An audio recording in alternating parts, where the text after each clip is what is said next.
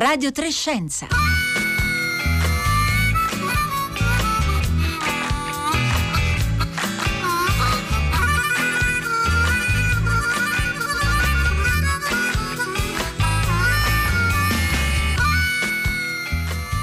Buongiorno da Rossella Panarese, sono le 11.30, ben trovati. Oggi in questa puntata di Radio Trescenza vi eh, racconteremo tre storie Tre storie che hanno per protagonisti tre animali molto diversi tra loro, che vivono in zone diverse del pianeta, appartengono tutti alla classe dei mammiferi e sono tre storie per così dire esemplari perché ci raccontano alcuni dei modi eh, con cui eh, scienziati, zoologi, associazioni ambientaliste cercano di eh, combattere quella che è una grande emergenza ecologica di questi decenni, ossia la riduzione della biodiversità. La settimana scorsa abbiamo parlato del libro dello scrittore americano Jonathan Franzen e se smettessimo di fingere. Ecco, in quelle brevi pagine eh, lo scrittore Franzen rimproverava eh, persino i climatologi, in generale il movimento ambientalista, di, di essere troppo fagocitato solo dalla questione del cambiamento climatico e per esempio di non essere ancora più impegnati nel combattere appunto la riduzione della biodiversità. E allora oggi noi parleremo del diavolo della Tasmania che forse avrete sentito nominare, ha avuto una certa visibilità nei giorni scorsi, è stato reintrodotto eh, in Australia e poi vedremo da quanto tempo mancava. Poi parleremo del Senji somalo, è un animaletto misterioso, è una specie di topo elefante ritrovato, per così dire, nel Corno d'Africa e infine di un altro animale molto affascinante che è il leopardo delle nevi e noi ne parleremo eh, collegati con la Mongolia dove si trova il ricercatore che per primo sta studiando la popolazione di leopardi delle nevi che si trova proprio eh, in Mongolia. Allora, se avete domande, naturalmente il 335 5634 296.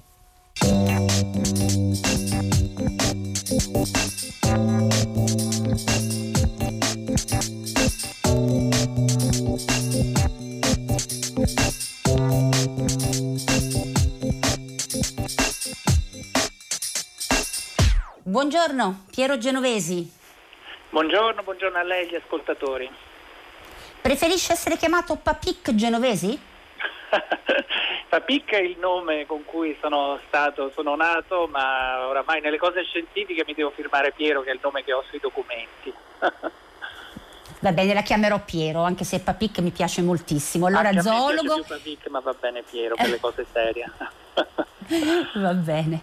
Zoologo, eh, esperto di conservazione delle specie animali e responsabile del servizio coordinamento fauna selvatica dell'ISPRA, che è il nostro istituto superiore per la protezione ambientale, uno dei massimi esperti al mondo di specie aliene invasive, collabora con l'Unione Internazionale per la conservazione della natura. Insomma, lei è davvero un pezzo grosso in questo, in questo campo. Piero Genovesi, io vorrei con lei raccontare appunto due storie, quella del diavolo della Tasmania Tasmania e poi quella del Senji Somalo. Sono due storie eh, davvero eh, insomma, molto interessanti due storie molto diverse tra loro. Allora, intanto il diavolo della Tasmania è conquistato le pagine dei giornali nonostante la prevalenza dei temi sul Covid perché è stato reintrodotto tra marzo ed agosto, sono stati reintrodotti eh, alcuni esemplari in Australia, esattamente nel Galles del Sud. Intanto le chiedo da quanto tempo oh, mancava in Australia il diavolo della Tasmania?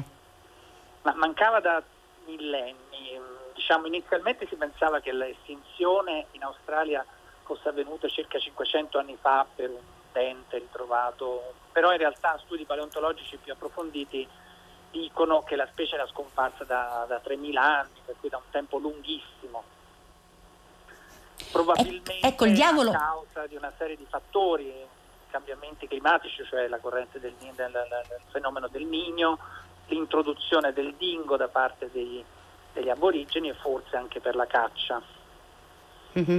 Il dingo è un, una sorta di cane che vive in Australia, giusto? Sì, è un, è un no. cane domestico che si è inselvatichito, portato dagli aborigeni appunto decine di migliaia di anni fa e che adesso è un animale selvatico che popola buona parte dell'Australia e che è un predatore piuttosto efficiente.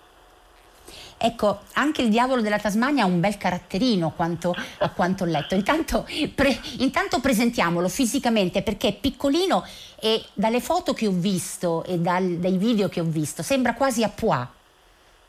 Sì, diciamo, è un, un animale estremamente forte e massiccio, pesa tra i 6 e gli 8 kg, ovviamente un marsupiale, e, mh, eh, appartiene a un gruppo che si chiama un Dasiuridi, che, che una, conta una settantina di specie, ma tutti gli altri sono molto più piccoli, quindi è un, è un po' un caso unico in quel gruppo tassonomico. Ha, è un gigante no, di quel gruppo. È un gigante per quel gruppo ed ha un carattere estremamente eh, aggressivo e determinato. Eh, caratter- la caratteristica più, più, straordinaria è la potenza del morso. Ha un morso che mm, è probabilmente il morso più potente al mondo, utilizza le sue mandibole straordinarie per rompere ossa, addirittura denti, perché si cibera soprattutto di carcasse di animali che trova morti. Quindi il morso gli serve per questo, è un animale strettamente notturno, infatti la colorazione è nera con un, ha una specie di macchia bianca, una specie di sorriso sul petto e, e diciamo è un animale molto forte, non molto veloce, che si è evoluto in un'area dove non doveva andare a caccia con particolare efficienza e dove non aveva particolari nemici, perché appunto negli ultimi millenni ha vissuto solamente nella Tasmania, in questa grande isola sud eh, dell'Australia. Ecco, lei ha fatto riferimento a questo morso molto potente e tra l'altro proprio per questo carattere, diciamo, vivace, aggressivo e per il fatto che combattono tra loro, il, il diavolo della Tasmania nel, nel, negli ultimi tempi è stato soggetto ad un contagio eh, fatale, di una malattia tumorale contagiosa eh, che eh, riguarda eh, il volto e probabilmente se lo sono passato l'uno con l'altro proprio perché combattono anche tra loro, si mordono, è così? Sì, eh, questa malattia stata, ha provocato un fortissimo declino delle popolazioni, si pensa che sia calata tra il 20 e il 50%, ma insomma negli ultimi anni, nell'ultimo decennio, il uomo della Tasmania ha avuto un vero crollo, eh, per cui son, si stima che siano passati dai 130-150 mila degli anni 90 a circa 25 mila eh, sopravvissuti. Il eh, tumore facciale, che appunto è un tumore eh, però è eh, contagiabile, insomma è trasmissibile, è una delle cause, la causa principale di questo forte declino che si può trasmettere nelle interazioni sia aggressive ma anche in quelle per la riproduzione. Eh, probabilmente ehm, oramai eh, diciamo, la specie arriverà a una forma di convivenza con questa patologia che eh, sotto certe densità non, non, non, determina più un calo perché le interazioni diventano più rare, però questo vuol dire che eh, il diavolo Tasmania probabilmente sarà estremamente vulnerabile a ulteriori minacce perché quando i numeri sono così scarsi ehm, le specie diventano ancora più a rischio di estinzione. Anni fa io fui coinvolto in una valutazione che portò a immettere un piccolo nucleo di questi animali in un'isola della Tasmania, Mary Island, che era esente da questo eh, tumore facciale, proprio per cercare di creare dei nuclei di sicurezza eh, al di fuori da questo, da questo forte pericolo. Proprio per la vulnerabilità di questa, di questa specie, appunto 25.000 individui è veramente un numero molto ma molto eh, ridotto, un'associazione molto amata da voi naturalisti e zoologi, la Global Wildlife Conservation ha eh, credo abbia seguito no? proprio questa reintroduzione del diavolo della Tasmania eh, in Australia dopo migliaia di anni probabilmente come lei ci ha detto prima che mancava da questo oh, territorio. Allora eh, Piero Genovesi naturalmente questa scelta e questa decisione non è esente da un dibattito perché sono sempre metodi che vanno valutati e su cui non tutti sono completamente d'accordo. Prima di arrivare alle potenzialità positive e a quelle più critiche di questo strumento, vorrei intanto capire come è stato fatto questa reintroduzione, perché non si tratta di prendere dei diavoli della Tasmania e portarli semplicemente lì. Allora, come, come avviene una reintroduzione controllata che è cominciata a marzo, se non sbaglio? Sì, diciamo, mm, ehm, in inglese si usa il termine translocation perché è un termine un po' più generale, perché noi parliamo di reintroduzione quando riportiamo una specie estinta in tempi recenti eh, nell'areale dove appunto è scomparsa. Qui insomma parliamo di 3.000 anni fa, per cui è un intervento un po' ai limiti di questa definizione. Eh, Quindi diciamo in che modo che... lo chiamiamo in italiano? Mi scusi Genovese. Sì, noi le in chiamiamo in generale immissioni faunistiche, ma insomma diciamo reintroduzione capisco che rende il senso, era giusto per spiegare che per reintroduzioni okay. in generale cerchiamo di indicare le emissioni fatte eh, specie, per, per, specie che sono scomparse in tempi storici, in tempi nei quali l'habitat era più o meno uguale a quello attuale, quindi non mhm. andandola a introdurre in un ambiente completamente diverso come può essere quello che si è evoluto in 3.000 anni. In questo caso, insomma, diciamo, per di più l'intervento è ancora in una fase diciamo, sperimentale perché gli animali sono stati messi in un'area recintata di un parco nazionale a nord di Sydney in un'area abbastanza in, in, in quota. E, sono stati presi animali ovviamente eh, esenti dal, dal, tumore facciale, perché uno degli obiettivi è proprio di creare un nucleo che metta al sicuro questa specie eh, dal, dal, rischio di un, di un, possibile crollo per la malattia. Questo è un tipo di intervento, ripeto, quando abbiamo dato una valutazione positiva dell'immissione a Mare Island aveva un po' lo stesso obiettivo, creare un nucleo di sicurezza. E uh-huh. diciamo, visto che la prima emissione ehm, di, di, ehm, insomma, di 19 animali aveva funzionato bene, ne sono stati liberati complessivamente in due tranche 26 esemplari. Ora diciamo, i ricercatori che seguono il progetto si sono impegnati a seguire con attenzione eh, gli sviluppi sia per capire come si comporterà eh, questo piccolo nucleo, quindi che se si riprodurrà uno degli elementi ovviamente quando si mettono animali di questo tipo è capire se l'intervento può aver successo, cioè se, se la riproduzione avviene, se non ci sono fattori ambientali che determinano un limite per la popolazione. E anche gli effetti ambientali, perché eh, mettendolo in un ambiente che non è il suo, è, eh, ovviamente prima dell'emissione vanno previsti possibili effetti indesiderati, però in un, condizioni come queste gli effetti andranno studiati anche in corso d'opera. Per esempio nell'area in cui sono stati messi sono stati tolti eh, predatori introdotti dall'uomo come la volpe, il gatto, sono state tolte piante invasive che erano presenti, però ci saranno sicuramente interazioni con le popolazioni locali. Se tornerà il gatto, ad esempio, si pensa che il diavolo a Tasmania possa eh, tranquillamente interagire nel senso che se lo pappa e quindi non, non è un gran pericolo, però già con la volpe l'interazione è meno conosciuta. Per fare un mm. esempio, mm. naturalmente a un certo punto eh, Piero Genovesi se la dovranno cavare da soli perché questo è un po' l'obiettivo eh, di, questo, di, questo, progetto. Io vorrei poi arrivare anche all'altro animale che abbiamo poco tempo, però la domanda che volevo farle, Piero Genovesi, quali sono i limiti, le potenzialità positive le abbiamo capite, reintrodurre in un sistema eh, in cui prima esisteva un, questo animale a rischio di eh, estinzione, stiamo parlando del diavolo e della Tasmania, ma i limiti quali possono essere? I limiti sono, possono essere sostanzialmente due. Uno, che la popolazione non riesca a riprendersi perché non trova abbastanza da mangiare, non si adatta comportamentalmente o ecologicamente al nuovo contesto, che è un ambiente dove abbiamo pochi dati per capire che cosa farà. E l'altro è se potrà avere effetti negativi, per esempio nell'immissione fatta a Maria Island il, eh, il diavolo della Tasmania ha eh, predato delle specie di uccelli che erano già abbastanza rare, quindi bisogna capire le probabilità di successo e i possibili effetti indesiderati.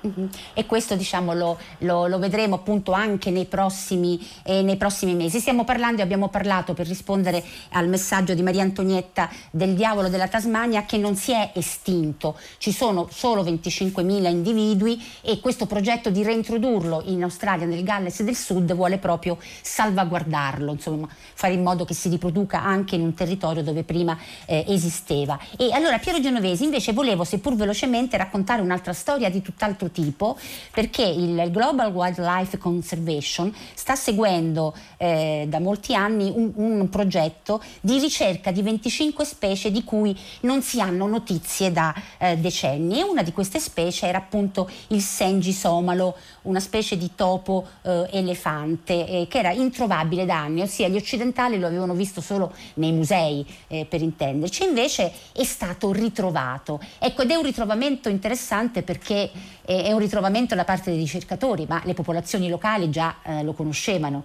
le popolazioni del Corno d'Africa. Intanto chi è il Sengi Somalo? Ma è un animale veramente curioso perché non è né ovviamente un elefante né è perché lo chiamano toporagno elefante, ma non è neanche un toporagno, quindi fa parte di un gruppo che si chiamano macroscelidi, un gruppo abbastanza particolare. È molto mm, curioso perché ha questo naso allungato con cui, come fanno i toporagni insettivori spesso, ehm, eh, sonda il terreno per trovare le piccole prede ed ha una rapidità molto molto elevata, è velocissimo a, a correre, a scappare, che probabilmente uno delle caratteristiche che gli ha permesso di sopravvivere. Vive in ambienti estremamente aridi ed estremi, per cui questo è uno dei motivi per cui se ne sapeva molto poco, è dal 1968 che non c'erano ulteriori dati. Ed è una di quelle specie, perché questo diciamo, molti non sanno, ma di molte specie noi conosciamo solo esemplari eh, nei musei, non sono mai state viste in natura. Ora in questo caso gli avvistamenti c'erano stati, però eh, diciamo, il, il, progetto delle 25 specie ricercate nel mondo nasce proprio per cercare di confermare se in natura esistono ancora animali che potrebbero già essere estinti, si pensava che questo animale potesse essere estinto, invece con, una, con un'azione di mm, trappolamento, gli animali sono stati catturati e poi liberati ovviamente, a Djibouti, vicino alla Somalia, eh, ne sono stati catturati 12, quindi si conferma che esiste una popolazione in natura, adesso bisognerà capire quanti sono quanto, e, e, come stanno, perché ovviamente i dati non, non, ci permettono di capire lo stato di conservazione di una popolazione così isolata e così misteriosa. Però intanto il rischio di estinzione è stato diminuito perché sono stati appunto eh, trovati nel Corno d'Africa. Tra l'altro uno dei ricercatori che ha partecipato a questo ritrovamento, Steven Heritage, ha detto la biologia dei sengi è una scienza di passione. Sono animali poco conosciuti ma quando li vedi li adori. È così genovesi? Sì, c'è Sono... un video bellissimo che, che, hanno fatto i ricercatori in cui si vede proprio un animale che, che cerca il cibo nel terreno e poi fugge rapidissimo, per cui è un gruppo di cui sappiamo pochissimo ma veramente affascinante ed è anche abbastanza incredibile che ancora oggi si scoprano eh, dei mammiferi, quindi animali abbastanza visibili, eh, di grandi dimensioni, questo è un piccolo topolino insomma però, e quindi ancora oggi lo, la stessa associazione aveva trovato anche eh, lo scorso anno il tragulo del Vietnam che addirittura è un piccolissimo cervide, un piccolo ungulato, quindi insomma ancora oggi possiamo riscoprire o scoprire specie anche di mammiferi che insomma sembra incredibile che nel 2020 ancora rimangano misteriose specie come, come queste. Insomma, Jonathan Franz da un certo punto di vista ha ragione, dobbiamo impegnarci di più, finanziare di più perché sappiamo ancora non tutto, anzi poco, e poi ci sono molte specie a rischio. Piero Genovesi, grazie di essere stato eh, con noi, di averci raccontato queste due storie, quella del diavolo della Tasmania e quella del Sengi Somalo, il topo elefante. Trovate le foto in rete, magari le metteremo anche sui nostri social, sono davvero due animali eh, molto affascinanti e io do il benvenuto benvenuto a Claudio Augugliaro. Buongiorno. Buongiorno a tutti. Mi sente? Sì, io sento bene. Lei mi sente? Allora, io non lo sento, non so se non lo sento io oppure se ah, ci sono dei problemi. Beh. Claudio Augugliaro, eh, mi sente? Oh, che sì, bello. Eh, Claudio Augugliaro. Bene, Claudio Gugliaro, lei, io benissimo, la sento benissimo. Ah, allora, Buongiorno lei si trova in Mongolia. Buongiorno a tutti. Lei si trova in Mongolia, giusto? Esattamente dov'è? Sì, io sono ad Ulaanbaatar al momento, dove chiaramente trascorro il tempo al di là delle operazioni di campo, diciamo così, poi ho casa ad Ulaanbaatar. Uh-huh. Ha tutta la sua famiglia lì? La, sì, sì, sì, sì. Da sette, la famiglia. È da sette anni? Siete diciamo un po' italiani, sì. un po' mongoli, italo-mongoli. Sì, sì, no, diciamo, mia moglie è mongola, poi una sicula mongolina che è mia figlia di 5 anni. Eh, e insomma siamo, sì, siamo stabiliti qui al momento. Ecco, da sette cioè, anni da... lui insomma Claudio Agugliaro è un dottorando all'Università di Losanna e da otto anni anzi lavora su questa specie affascinante che è il leopardo eh, delle nevi e si occupa appunto di valutare eh, lo stato di questa popolazione, di capire quanti sono gli individui che costituiscono la popolazione di leopardi delle nevi in Mongolia e, mh, mm, e vive appunto oh, lì. Allora intanto Claudio Agugliaro, io vorrei che lei ci presentasse il leopardo delle nevi, eh, ci dicesse come è fatto e alcune delle caratteristiche più eh, importanti, naturalmente molto brevemente perché abbiamo dieci minuti, ma insomma dieci minuti riusciamo a dire molto. Prego. Bene, brevemente l'importante è sapere intanto che è un felide che vive in 12 paesi dell'Asia centrale, ad altitudini comprese generalmente fra i 3.000 e i 5.000 metri, seppur chiaramente possiamo trovarlo sul Gobi anche ehm, ad altitudini nettamente inferiori. E, ehm, qui la temperatura arriva a meno 30 e si stabilizza attorno a queste, appunto a queste temperature durante tutto l'inverno. Eh, quindi è il classico manto maculato, ma adattato al vivere al freddo, risulta particolarmente folto. Eh, ha una, delle zampe corte, corte e una coda lunga che funge anche da bilanciere. Considerato che caccia su pareti ripide, facendo dei balzi verticali di oltre 6 metri eh, per cacciare gli stambecchi siberiani. E quindi studiarlo diciamo che è particolarmente complicato viste le sue abitudini eh, dal momento che l'accessibilità di questi luoghi è molto ridotta per, la, per, le temperature, la logistica, la presenza della neve, terreni molto accidentati e competenze notevoli che eh, sino a fare delle proprie arrampicate, che direi che per uno cresciuto a mare come me è una bella sfida. Beh, bisogna essere molto atletici, sta diventando un po' leopardo anche lei, immagino. Eh beh, ci, ci tento, diciamo così, poi eh, sul fatto, sulla riuscita Beh, ecco, ma lei l'ha mai visto il leopardo delle nevi? Ha mai incontrato uno di questi esemplari della popolazione mongola? Ma direttamente no. Eh, perché ovviamente quando mi concentro sul campionamento, appunto, bisogna concentrarsi su, sul fatto di dover coprire un determinato territorio eh, entro le ore di luce, fra virgolette, eh, quindi bisogna concentrarsi su quello. Cioè io ho camminato anche per una trentina di chilometri tra andata e ritorno per piazzare le fototrappole eh, e non c'è tempo sostanzialmente di fare un appostamento e, e sbinocolare verso le, le, cime, diciamo così. Quindi no, se non si fanno degli appostamenti appositi in aree precise è praticamente impossibile vederlo. Da lì il Però fantasma.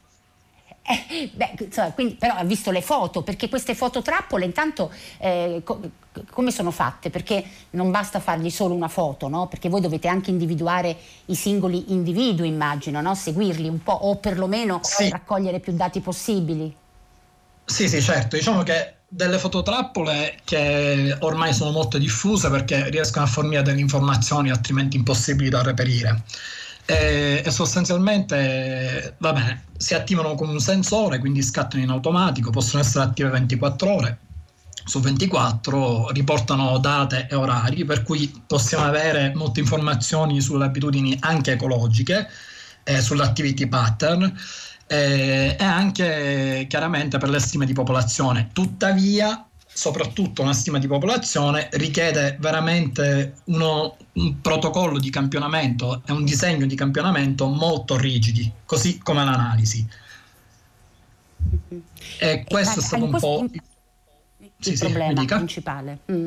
No, perché lei, mm, insomma, leggevo che è, è il primo che è, è, concentrato, questo è il suo lavoro anche come dottorando all'Università di Losanna, sulla popolazione di leopardi delle nevi in, in, in Mongolia. Ecco, fino ad ora è riuscito più o meno a stimare eh, questa popolazione di quanti individui è, è, composta, se il rischio, diciamo, la vulnerabilità è alta oppure se possiamo, insomma, se i dati sono un po' più rassicuranti?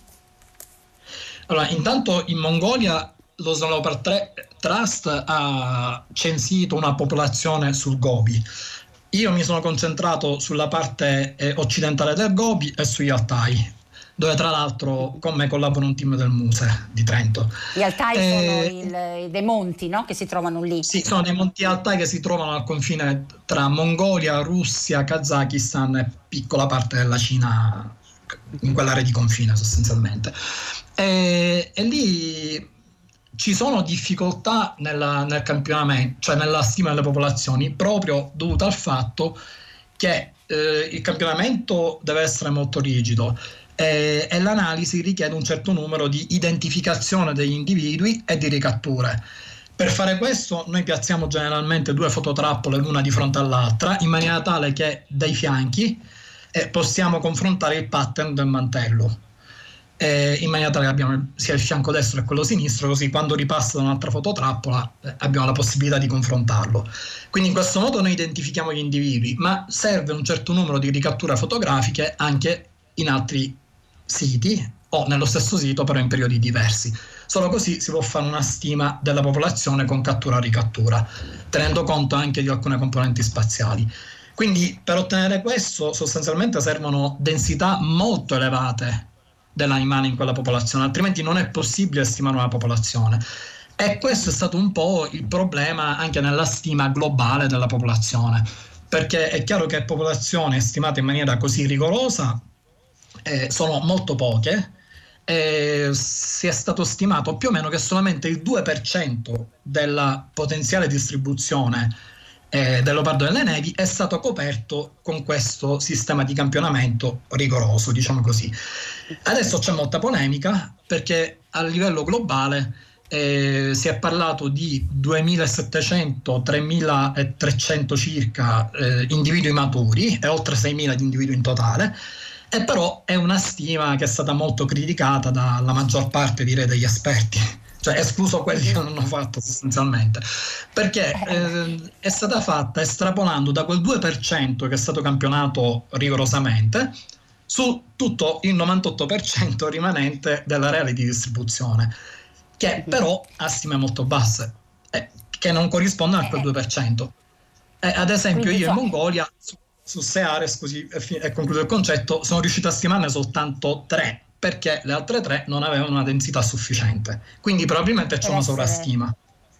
Ecco, per essere, eh, quindi questo non è una buona notizia, però questo dà l'idea sì, della, sì. della, complessità del lavoro che eh, un ricercatore come lei deve eseguire. A cui si richiede una certa prestanza fisica perché sono luoghi eh, appunto molto accidentati dove vive il leopardo delle nevi e poi naturalmente c'è tutto il lavoro di raccolta dati, di elaborazione statistica, insomma eh, non, non, non, si annoia, ecco eh, Claudio Argugliaro. Eh, allora abbiamo soltanto un minuto per poter spiegare una cosa che rende bene l'idea di come tutto poi naturalmente nel campo eh, del nostro, dell'ecosistema sia eh, collegato, perché uno dei problemi eh, che mette a rischio la vita dei leopardi, della sopravvivenza dei leopardi delle nevi è per esempio il Kashmir. Ci spiega in un sì. minuto perché? Sì, eh, premettiamo che la Mongolia, diciamo, a fine anni 90 è passata da un mercato centralizzato sotto il regime socialista a un mercato aperto, quindi è diventata così il secondo esportatore di Kashmir del pianeta.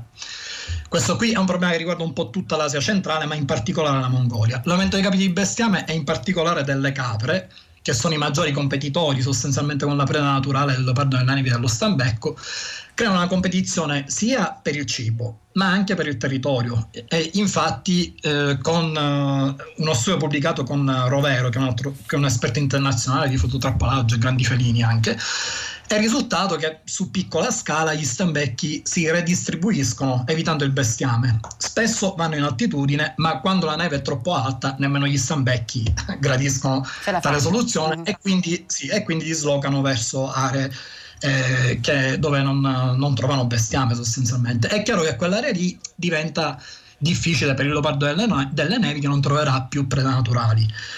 E, e quindi, quindi, è chiaro 70 che milioni di capre che vengono allevate per il Kashmir rischia di mettere appunto a rischio la sopravvivenza del leopardo eh, delle nevi che si ciba soprattutto dello stambecco eh, siberiano che va appunto in competizione con lo spazio occupato dalle capre. Questo è un esempio perfetto direi per capire cosa vuol dire occuparsi eh, di biodiversità. E Claudio Orgugliaro, siamo praticamente quasi, anzi abbiamo concluso il tempo a nostra disposizione. Le dico intanto che il suo lieve lieve accento siciliano si sente ancora nonostante lei viva in Mongolia da otto anni e allora, e questo naturalmente ci fa piacere, e, ehm, e allora le volevo, dire, le volevo chiedere come si dice leopardo delle nevi in mongolo?